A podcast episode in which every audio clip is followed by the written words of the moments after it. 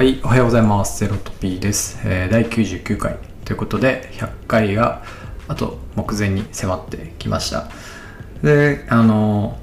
ーまあ、直近何回か告知してるんですけど、12月29日9時半から火曜日ですね、来週の火曜日の9時半から、このゼロトピックのライブをやろうと思っています。で、まあそのライブの前までには100回、えー撮り終えて、まあ、101回目にそのライブをやるみたいな感じにできるといいなと思っています。で、9時半からどのぐらいだろう？午前中、まあ、2時間とかかな。そのぐらい、まあ、ライブをやろうと思ってて、YouTube ライブでやるので、ちょっとまた改めてあの、Twitter とかでね、そのライブの URL は公開するので、えーぜひ、ちょっとワイガヤをいただけると嬉しいなと思ってます。はい。で、今回なんですけど、あの、クリスマスの日かな。まあ、クリスマスによう暇だなと思うんですけど、12月25日に、まあ、ちょっとツイートが若干小バズみたいな感じになってて、まあ、そこで話した内容、ツイートした内容をちょっと補足したいなと思ってます。で、どういう内容かっていうのを、まず、初めに読み上げます。で、内容が、まあ、こんな感じですと。えー1、会社は資本を調達し、2、資本を資産に転換し、3、資産を使って社会価値を作り、4、社会価値をキャッシュへ転換するという機能を持つプロダクトです。で、このどこに今一番ペインがあるのかという整理で全てが説明できます。で、これを何とかするっていう、まあ、何とかするイコールマネジメントが、まあ、経営者、経営者の仕事ですというふうなことを書きました。で、これが結構なんか反響良くて分かりやすいみたいな、えー反響いただいてたんですけど、まあ、このちょっと各プロセスみたいな、あとはなんでこういう整理をしてるのかっていうのを簡単に説明したいなと思ってます。で、はじめにこう整理の背景なんですけど、やっぱりその会社って最終的に財務的には、あのーまあ、財務的にはというか、投資家だったり、こうね、上場してる株式を買うぞっていう個人投資家のつもりで考えた時に何を見ますかっていうと、その成績表を見ると思うんですよね。じゃあその成績表って最後何かっていうと、いわゆる財務産票みたいな形にまずは落ちてきて、で、それをこういろんな指標を使って分析をするっていう。でそれによって会社の成長性とか、まあ、今期の通信簿が何点だったのかっていうのを判断して、まあ、そこの会社の株式を買うっていうのが、まあ、いわゆる投資家がやる行為でこういう通信簿が公開されていない会社については、まあ、その会社の、えーからまあプライベートにそういう情報を入手したりとか、えーもしくはその成績表に落ちる前のプロセスがしっかりしてるかとかそのアプローチしてるマーケットって本当に成長性あるのかとかもう少し別の視点で、まあ、その将来その会社から出てくる通信簿がいけてるものになるのかっていうのを判断して投資をするっていう、まあ、なんかそういう流れになってると思うんですよね。で、えーその通信簿って通信簿成績表、まあ、なんか言葉はちょっとあの2つになっちゃいましたけど通信簿ってあのいわゆる PL あとは BS でキャッシュフロー、えーこの3つの財務産票と言われているものが基本。で、まあ、そこからね、えー例えば、えーリターンオンエクイティ ROE とかあと EBITDA 償却前の営業利益とか。なんかそういう指標に落とし込んで分析をしていくと思うんですよね。で、えーでその成績ってじゃあ本当に具体的にはどういう活動から生まれてるかっていうと、まあ、今このツイートの中で話した4つの整理が、まあ、ざっくり分けると大きいのかなと思っています。だからこの4つの整理の中で、まず3番目にあたる、まあ、資産を使って社会価値を作るっていうプロセスについてはこう表に出てこないんですよね。そういう通信簿の中で財務的な通信簿の中では表に出てこない。だけどこれがあって初めて4番のキャッシュに動く。もしくはその継続性とか改善性が高まるっていうふうに、まあ、僕は信じてるので絶対に見過ごしちゃいけないプロセスかなっていうふうにまずは捉えてます。でちょっと上から見ていくと、まあ、会社は資本を調達するというのがまず初めに来ます、まあ、何が、えーまず初めに大事かっていうと資本ですよね、まあ、資本って何かっていうと、まあ、要は、えーなんだろう投資するための体力ですね、えー簡単に言うとお金だと思うんですけど、まあ、その資本を調達するときには、まあ、いくつか考えなきゃいけないことがあって、えーまあ、4番までキャッシュに転換して自分たちに見入りが入ってくるまでどのぐらいの期間がかかるのかとかあとはどういった品目に投資をしなきゃいけないのかとか、えーまあ、大きくねその2つ、の掛け算でできてるから。だからその我々がキャッシュを得て、えーなんだ会社が立ち上がるまでにどういったボリュームの投資が必要ででそのために、えーこの資本は必要なんですっていう説明をしてその資本を調達する必要があると思うんですよね。で、えー逆の立場投資家から見ると、まあ、それは分かったと。だから立ち上がった後その資本出した資本に対してどのぐらいリターン返ってくるのっていうのが一番重要な視点だと思いますと。まあ、あとはどのぐらいの時間軸でリターンが返ってくるのかってその2つが基本的に重要なのかなと思っててえーっとまあこれに沿った形で、まあ、会社がその、えー進んでいくんですよってことを説明する。もしくはもっとアップサイドがあったりダウンサイドがあったりそれはどういうリスクによって構成されてるかってことを説明して、まあ、資本を調達していくっていうことをするんですけどこの時に、えーまあ本当にねすごいざっくりですけど投資家が期待するリターンをいわゆる資本コストっていうんですよね。えーまあ、これは僕の理解なので、ちょっともしかしたら間違ってるかもしれないですけど、まあ、おおむね合ってます。それは、例えば、えー借り入れっていう形で、えー調達するときは、えーまずは、あの、金利ですよね。金利が期待リターンです。で、あとは、エクイティ、あの、エンジェル投資を受けるとか、もしくはね、その VC からラウンドを組んで投資を受けるってなった場合には、えーまあ、将来的に例えばこのランドだったらこのぐらいの割合を取ってで株価バリエーションがこのぐらいから最後エグジットするときには、まあ、10年かけて何倍になりますっていう期待値になるんですよね。でこの資本コストっていうのはすごい一個重要、まあ、あとはと、えー企業家側からするとそこの調整コストみたいなものも、まあ、まさに含まれるかなと思ってて、まあ、その2つの概念をすごくすごく考慮する必要があるなと思っています。で他方でやっぱこうこのスタートアップっていう界隈界隈村はこのファイナンスがものすごい特殊なんですよね。今までの中小企業とかがやれなかったようなファイナンスができちゃうんですよ。それはものすごい説明コストを下げてでかつ大きな金額を、えー会社が取るリスクに見合わないような大きな金額を初めの段階で調達できてしまうっていうのが、まあ、我々がやっているようなスタートアップのすごい特殊性の一個。だしそれを後押しするようなエコシステムがあるっていうのも、すごい特殊な部分なんですよね。でこのエコシステムにアプローチできるかできないかっていうのは結構初めの資本を調達する上では結構大きな違いになってたりすると思うんですけどこの時こうやっぱ簡単とか大きく調達できるってものの裏には、えー、と別の意味があって資本コストがものすごい大きいんだと僕は理解してます。それは、えー、と投資家からすると、えーものすごい大きいリターンを期待できる。代わりに、えーまあ、そういった企業側が調達にかかる負担とかがぐっと縮められてる。普通の会社だったらね例えば何もないタイミングで5000万円調達しようと思ったら、まあ、無理っすよね。不可能なんですけどそれを可能にする。ことができるっていうのがえーっとまあこのエクイティファイナンススタートアップっていう周りで発達してきた。主に US ですね。US で発達してきたこのファイナンスのえーっと特徴かなと思ってます。でえーっとまあ、もちろん、えー会社って事業が進んでいったりすると資本の調達の多様化ができるようになると、まあ、要はポートフォリオ会社側も組めるようになるんですね、えー例えば普通に借り入れができたり借り入れの中にもいろんな種類があるんですよね。普通に銀行からなんか普通預金普通預金なんだ普通に借り入れをしてしまう場合もあるし、まあ、創業を支援するようなとこから借り入れをしたりでその代わりこうコペナンツが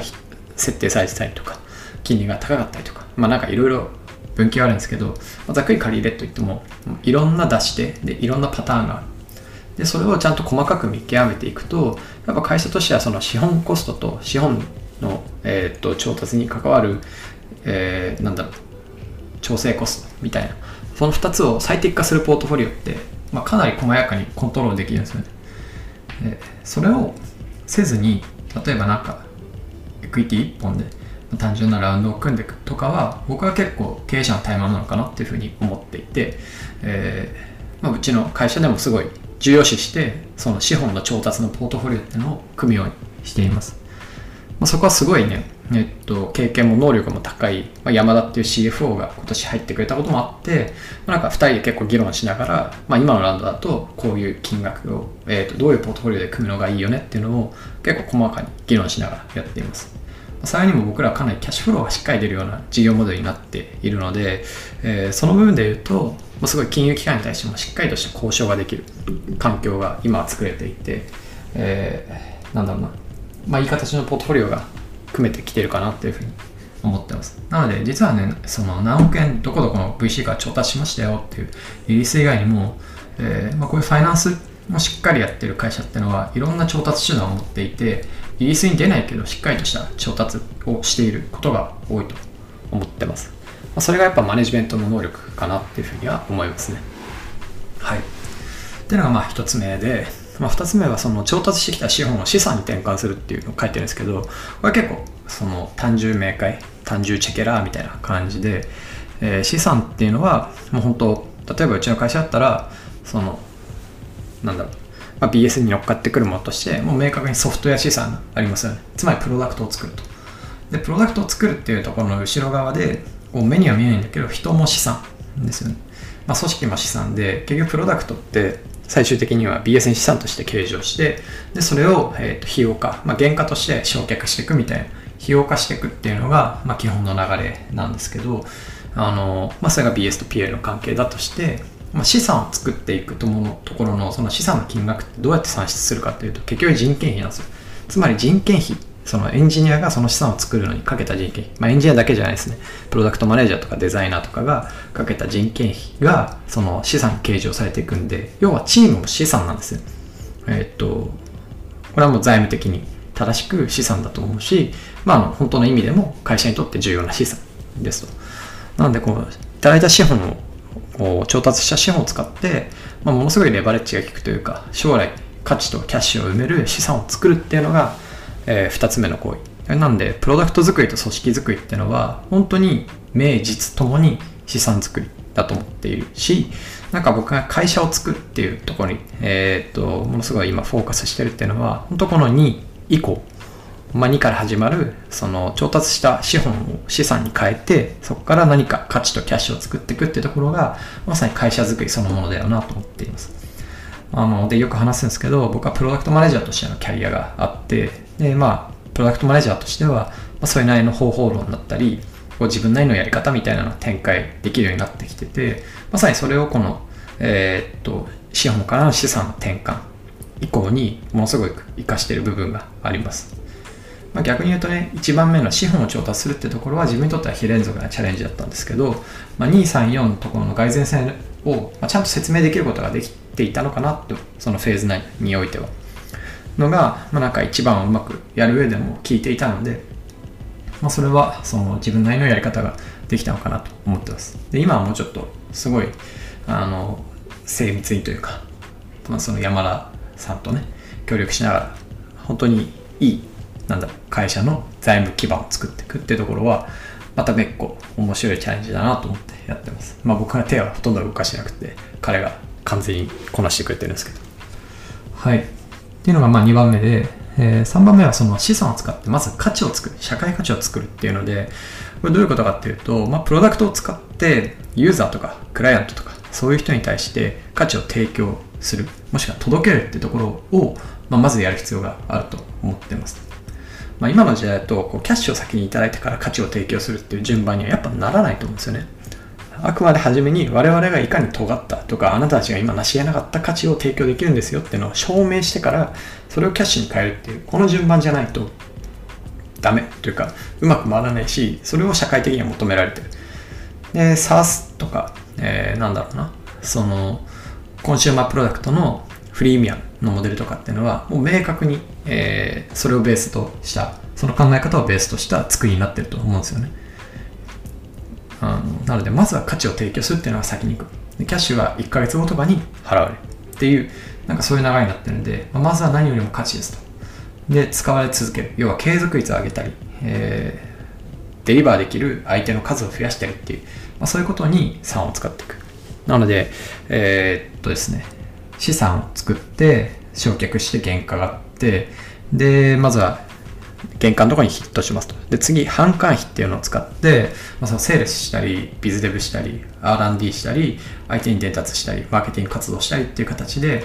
お客さんとつながると。つながって、その、えー、資産をできるだけレバレッジかけて、その、相手が喜ぶものに、喜ぶものだと見せて、提供して、喜んでもらって、使い続けてもらうっていうことを3番でまずやる必要があるっていうのが、えー、っと、あります。で、ここは何だろう、プロダクトママーケティングとか、あの、ビジネスデベロップメントとか、セールスとか、なんかそういう活動がまさに3番を占めてかなと思ってます。なので本当、バッチリ販管費の SG&A の部分だなっていうふうに PL 上はね、思います。で、最後は4番目で、そこからキャッシュに転換するっていうので、まあ、どんだけいいプロダクトでもビジネスモデルというか、そのプライシングモデルが狂ってると、そのうまくキャッシュに転換できないんですよ。で、キャッシュへ転換するときに大事なのは、いつキャッシュ、費用発生させるか。まあ、我々にこのキャッシュインがあるようになタイミングを作るかっていう。それをいつにするのか。だか価値を感じてもらってから何日後なのか、何日前なのか。えーまあ、そういうその日数のコントロール。で、あとはそのボリューム。で、そのボリュームを考えるときには、その比較対象ってあるわけですよね。別の代替手段があって、それと比較したときにどうなのかとか。あるいは、えー、世の中にない場合はこれはいくらなのかっていう値付けが必要で、まあ、そのいくらつけるのかといつ入るのかっていうその2つをコントロールするっていうのを、まあ、4番で価値からキャッシュへの転換っていうのが必要になるとでこれによって初めてこうなんだ資本を調達してから資産に転換して価値があってその価値に見合う対価をいただくっていう一通りの会社としての経済活動の流れができてこの経済活動を最大化したりもっと前に進めたりさらに非連続な別のフローを作るっていうために結構あらゆる活動があると思ってます。例えば総務とか経理とかをやるっていうのはこの流れを確認してスムーズに、えー、進むようにする。で滞りないようにする。あるいは課題をチェックするっていうための機能なんですよだからこの1234、まあ、全てに関わるけどこうどっちかというと縦軸。横軸っていうのかな。その全てを貫く活動がコーポレートだと思うんですよね。で PR とか、えーまあ、PR も2つあってプロダクト PR と、えー、なんだろう採用 PR 要は事業を知ってもらってそれを将来使ってもらうような潜在顧客にアプローチするっていうのも重要な PR だし、えー、そうじゃなくて今会社にいないんだけど将来入ってもらう人に PR をしてえー、会社に関心をいただいてもらうっていう、抱いてもらうっていうのも重要な PR。まあ、その2つも基本的にはその資本を使って、えー、資産に転換するっていうための活動だと思います。で、もしくは資産をお客さんに届けるっていう2から3に到達するための活動ですと。あるいはこうね、採用。まあ、採用はね、明確に資産を作るためだし、えー、人事でオンボーディングするみたいなのは、その、まあ2ですよね。えー、みたいな感じでこうほとんどのなんだろう直接的じゃないにしろ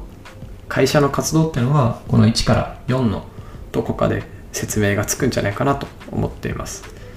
はい、っていうのが、まあ、まず整理の背景みたいな感じで、えー、これを持った上でじゃあ、えー、マネジメントというか経営っていうのは要はこの1から4どこにペインがあってでその中で最も不確実性が高いのは何で優先度が高いのは何でっていうのを考えてそこの解像度を自分がダイブして飛び込んで、えー、なんとかしていくっていうのが、まあ、経営の役割かなと思ってます。まあ、これは僕のスタイルっちゃスタイルなんですけど、こう不確実性とか不透明性とか解像度が低いとか、会社にとってこう先が見えないものほど経営者が、えー、フロントでやるべき仕事だと思ってるんですよね。経営者こう何も1から4のフローをチェックして、ふむふむ、今日はこんな感じかって見て、えっ、ー、と、では明日もよろしく頼むよみたいな感じではなくて、えー、まあ、1から4の中で、えー、さらに分解していった時に不確実性の高さとか、まあ、将来の 10X につながりうるんだけど、今わからない部分っていうものを明らかにして、えー、この1234のワークフローの中に埋め込んでいくっていう役割が、まさに経営というか、特に創業社長とか、えー、まあ、創業者とか社長とかそういう人の役割かなと思ってて、まあ、なんかそこに特化していくっていうのは一個の手だと思うんですよね。まあ、ある種こう連続性がある状態1から4のフロー調達転換転換キャッシュみたいななんかそんなフローをまあ、ある種連続性が高い状態まで持っていけるとそれは割とこう管理フェーズには入ると思ってて一定のそのなんかエラーが起きるまではこう、まあ、エラーが起きてるかどうかを管理するっていうのでこう一定の日々の運用を回りうる状態はあると思うんですけど、まあ、それだけだとやっぱ会社の成長性ってその連続性の範疇に収まってしまうんで、まあ、いかにこう非連続性を作るか。そのために非連続ってえー、例えば我々がね、ステイラーっていう小売向けの事業やってて、明日から広告事業に行きますみたいなことをいきなり言っても、それは会社もついてこないし、それに、えー、っと、なんだろう、なんだろうな、即する良いプロダクトを作れるわけでもないし、えー、っと、現実性がないと思うんですよね。まあ、ちょっとフリーアジェンダっていうところで話したリーダーシップとしてはすごい不足してると思ってて、えー、まあ、その初めに不確実性が発生した場所に対して身を置いて解像度を高めるっていう役割を、まあ、やっぱ経営者の仕事としてやっていくまあそれが、まあ、本当の意味での何とかすることだし長期にわたって Going Concern っていう前提のもとで会社が永続するっていう前提のもとで、まあ、会社を成長させていくっていう何とかするっていうマネジメントの役割かなと思っていますっていうのがなんだろうこのね経済活動の整理と経営陣の役割なんじゃないかなと思うようになりました。はい。まあ、なんか1階のね、たかが PM みたいな感じだったんですけど、昔はね。えー、っと、今年はだいぶこう会社を経営させていただいてるなっていう、まあ、させてもらう機会をもらえてるなっていうふうに思ってて、あ、それはすごい誇らしいし、まあ、なんかそういう会社を、えー、もっと大きくしていきたいなと。本当に最近は野心的な気持ちで臨んでおりますよと、そういう話でした。はい。ということで、ちょっとなんか、年末にそぐわない堅苦しい話になったんですけど、えー、今回はそんなとこですかね。ぜひ感想とかありましたら、ハッシュタグゼロトピでお願いします。で、繰り返しなんですけど、ゼロトピのライブを12月29日9時半朝やりますので、ぜひ、えー、参加いただけると嬉しいです。それでは。